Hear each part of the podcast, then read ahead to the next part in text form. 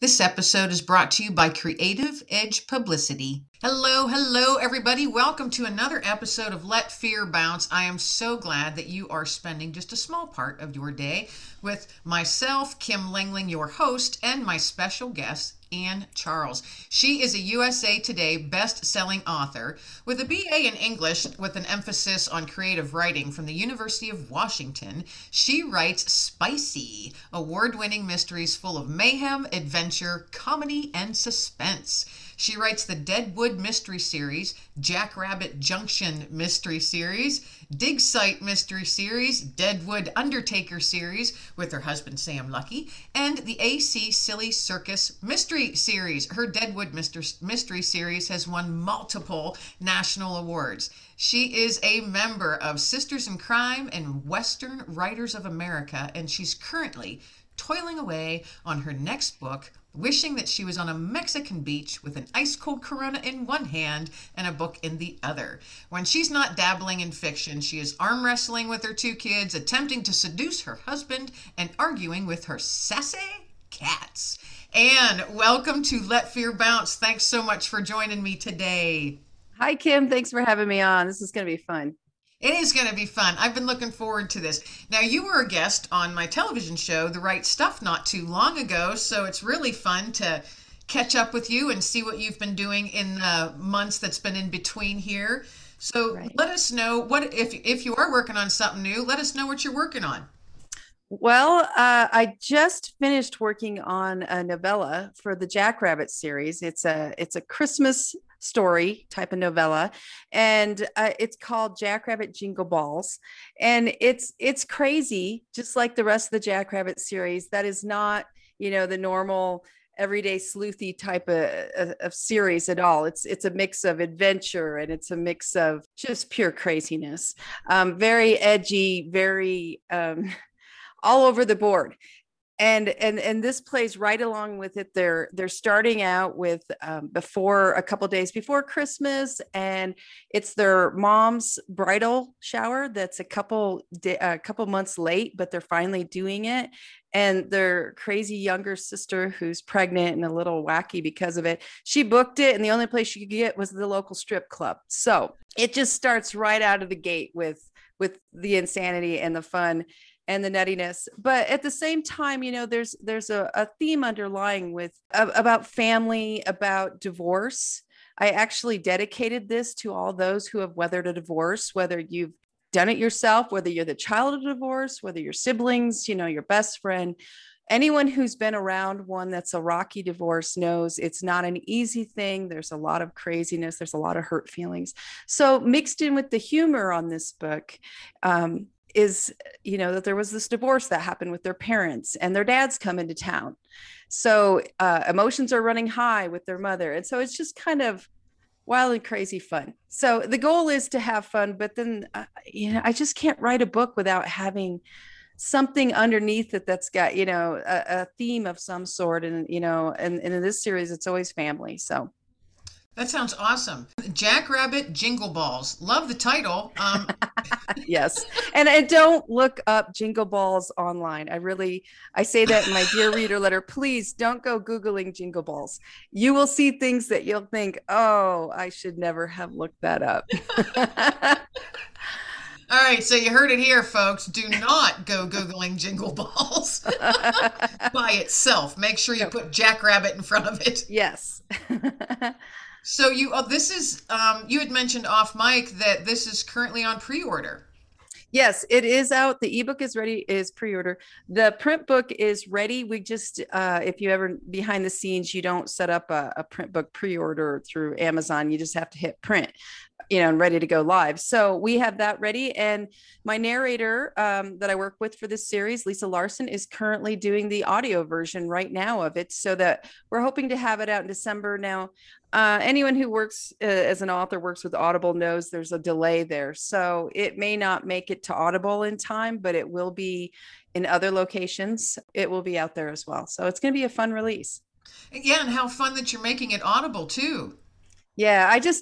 We had the time, fortunately. I really wanted it to be a month earlier, but life has been happening on the outside, you know, as it does for so many of us. And I fell a month behind in getting everything done. So we're still getting it out, just not, you know, I wanted to be more put together and coasting through Christmas, eating cookies and loving life, you know, instead of my hair crazy and all red eyed. But, you know, it's a normal Christmas. Red eyes. Right. I was going to say, isn't that normal?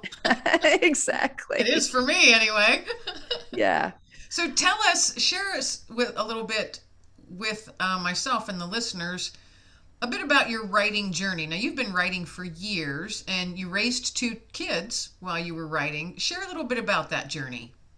Yes, I started back in the mid 90s trying to, you know, and wrote some stories and trying to make this all happen.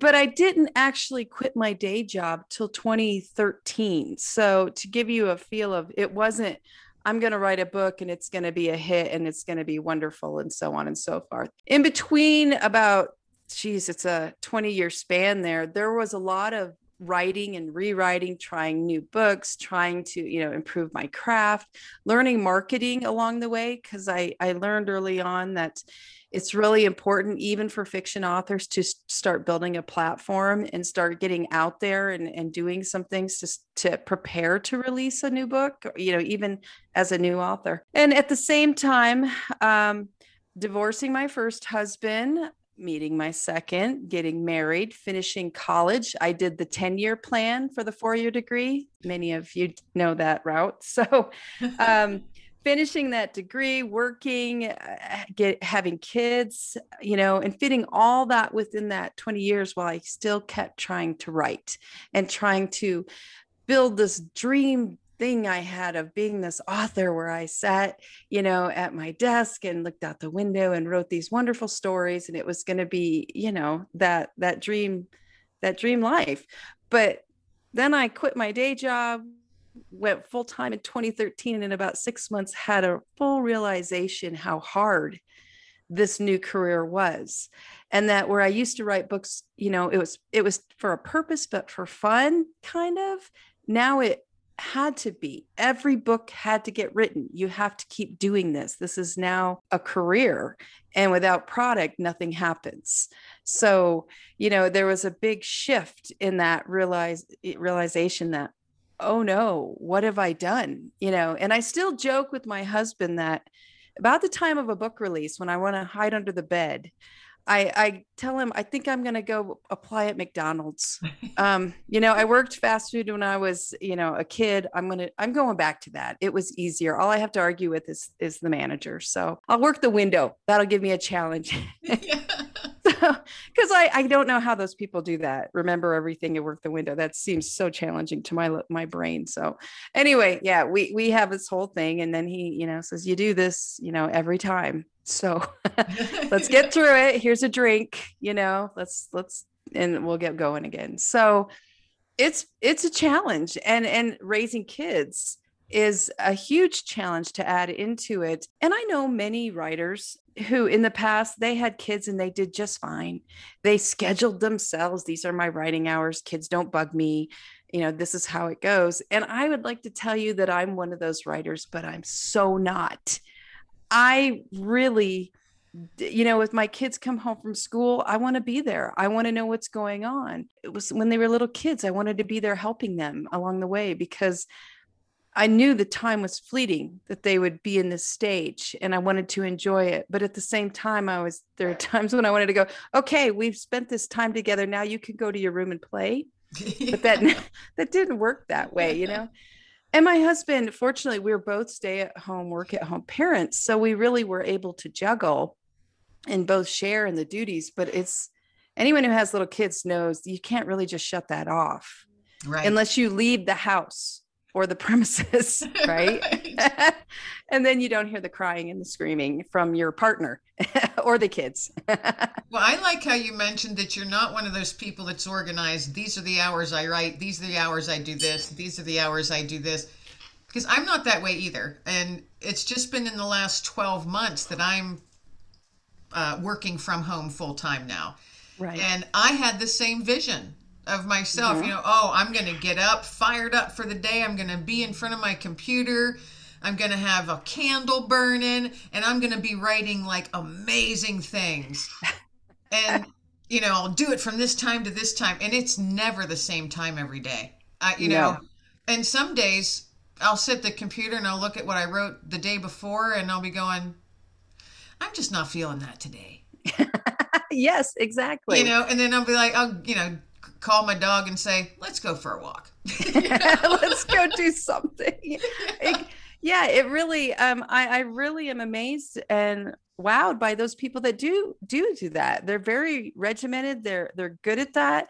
And I thought maybe I'd be left brain enough to handle that. But it turns out that I'm really in the middle, and my right brain has a lot of pull, and it sometimes likes to watch, you know, Lucille Ball in the morning. And that's just how it's going to go. We need to watch this episode because we haven't seen this one. Right. You know, right. So, you know, it's just, you really have to work at that, being constantly motivated, and it's easy for life to run you off the rails. Yes, it is. I agree.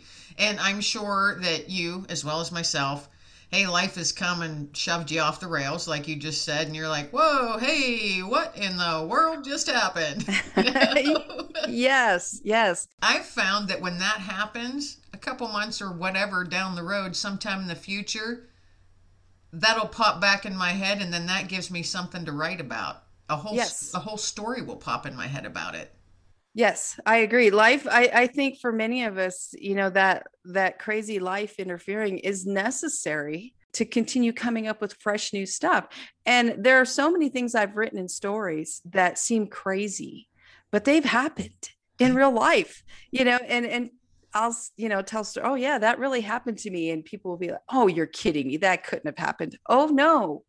I've met some people along the way, and they're entertaining, and we've had some odd things occur. So yeah, I think that life needs to happen for a lot of us to continue to get that creative juices. And many author will tell you that there's nothing better than people watching. We live in this, where I live, we have a section of town that has a lot of rehabs.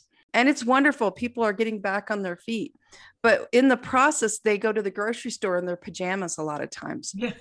So I love to shop at that store because I feel like this is real life. This is the real deal. This is people struggling, getting themselves, you know, back on their feet, and they're not always there because many days I'm not on my feet either. So I really like to go shopping where there are people that have had some, you know, interesting things going on, and choose to dress that way, because I think it makes me feel more normal too, you know, and many authors will tell you, we think we're a little crazy because the voices in the head. So there, I feel like I can fit in, and nobody's going to judge me because I did wear my pajamas today too. So I think, okay, as a creative, because as you're talking, it parallels a lot of how my brain works. I love to people watch. I will often come up with full life stories for someone I see just walking. Mm-hmm. You know, I have like maybe a 12 to 15 second look at them. And then later I'll be like, I've got this whole story I could make up about that, you know, how right. What their life is about. But my creative part is always doing something like that. I write a lot of short stories. That's kind of my thing. I like doing, you know, like 3,000 to 5,000 words. I like doing those kind of short stories and really packing a punch in them. Right. But I've been working for a long time on something that's kind of a passion of mine, but it's hit and miss. And it's all about wood sprites and fairies that live in the forest. Mm-hmm. And I've got an entire village. They've got names. I know what they look like. I know what they're wearing. And, you know, this whole other life in my head that I carry around with me all the time. Do you have that with your characters? You've got many series going on. Do you have that? Do they almost become like they're real people, part of your daily life, and you think about them? Or do you even talk to them? Because I find myself talking to the wood sprites a lot of times. Yes. I have this wonderful lady, Diane Garland, who takes care of, she keeps track of my story worlds for me and sends me the links to the big database. It's Microsoft OneNote. She keeps me up on how many characters I've written total, you know, that I've put on the page, and I'm well over 500 now. And I like to think of it as I've it's a town. I'm building a small town. You know, I grew up in a town of 1,200 people. So I'm halfway there. And yeah, like you said, there's always people that, well, so-and-so would do this. Well, I bet, oh, here's an idea for this, you know, and this is how this would happen. Or, you know, Violet Parker would answer you this way, you know, and so, yeah. I always think, and it's going to be the same with you, when we're really old, I think maybe I won't be lonely, because all these people in my head who I probably will think are real by that time. And so I'll just kind of go into my head maybe and just, and yeah, my daughter will think I'm nuts, but I'll really be like, no, I'm just in here playing around, hanging out with my people. Yeah, yeah, I found my people. These are my people, exactly. That time you can fully embrace your craziness. Right, right. Then it's okay. That's right. Know? She wrote books. She's crazy. Yeah, don't listen to her. She makes up people. Do you find being a writer and being a creative? Yeah. And most people, actually most authors I've spoken to, they're all very creative, whether they write fiction or nonfiction. And they have very creative minds and very deep thinkers. And all of them have had some sort of traumatic event happen in their life. And for the majority of them, are incredibly empathetic. I have noticed that creatives, especially writers, just because that's the realm I'm in, are very empathetic and have had some sort of big event that was life-altering happen. Does that pertain to you as well? Yes. I agree. I'm like you. This is probably like you. I'm always trying to figure out people's, what was your thinking behind this and what's going on in your head? And if you're reacting a certain way, let's think about what could cause that, you know, and try to help you. If it's something bad, deal with it. So in that way, yes, I do think that's part of us creating character, you know, and building these people. But I did, and this goes back to Jackrabbit Jingle Balls, the release that's coming out. My parents divorced when I was just three and a half, somewhere in there. And it was not a wonderful, fun, nice, polite, everybody stays in their corner type of divorce. It was... There were 4 kids at stake. There was some big knockdown, drag out, crazy yelling fights. It was hard. And I was only 3.5. So I don't have the memories like my older siblings do of those, you know, what was going on clearly, but I remember feelings and all this. There's a lot of residual stuff that came off that. I don't like to be left behind, even to go to the store. Don't leave me behind. That's because we kept getting shifted from parent to parent, and I was the youngest, and I did not want to be left away from my siblings, you know, don't leave me here. And then I tend to say I'm sorry a lot, and I think it comes from that. As a child, you're you know. And then one of my earliest memories is my wonderful stepmother. I had wonderful stepparents, so good things came of this. Giving me a bath and using a special shampoo because my hair was falling out. And so she had me I had to sit there with a shampoo in my hair for like 15 minutes and the tub would get cold. So yeah, there was a huge thing that went early on. And I had an ex-sister-in-law who once told me and a sibling that, boy, you guys should really go to counseling. And we're like, now? Why? We deal with it through humor. We deal with it through creative means, and we handle that. And we talk, you know, we laugh about stuff and we talk. And so we get our counseling that way. But I do think that can really, unfortunately, it can really help, you know, a person dig deep. And I had heard a comedian once say that so much of comedy comes from tragedy.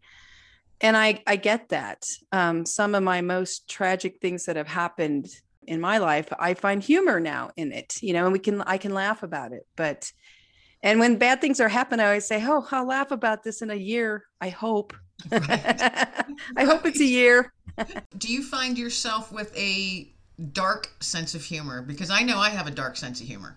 Very dark. And that was my first book that I published was Nearly Departed in Deadwood. And in it, little 9-year-old girls are going missing. It's not like, oh, it's going to be happily ever after. It's scary. And there's a lot of darkness, and these are kids, you know. And I had a early interviewer say, how can you include so much humor? Because there's a lot of humor in the story. And how can you put so much humor with such a dark, horrible you know, subject. And I said, I think I learned early on that the best way to handle something like that is through humor. It doesn't mean you're not sensitive to what's happening or you're ignoring it. It's you're dealing with it and you're finding ways to keep living in spite of this tragedy that's going on. So, yeah, I think I'm very much dark. And I often say, you know, people say, do you write cozy mysteries? And I'll say, no. I don't write cozies. Mine are gritty. I'm pretty far from that. So if you're expecting, you know, those wonderful quilt mysteries or cookie store or something, don't read my books. You know, and I'll joke, sex, drugs, and rock and roll, baby, you know, but yeah, it's, there's a grit to it because that's how my humor works, like yours. So see, that's why we could have so much fun together. You're right. Imagine the story we could come up with if we collaborated. We would laugh and yes. And then we'd go, oh, that can't be in there. No. Maybe that's too much. Maybe we went a little crossed that line on that one. Exactly. So tell us where, now I mentioned numerous series that you have. What was it, 4 or 5 different mystery series you have written? 5, yeah. So how many books in each series? At least 3, I'm assuming.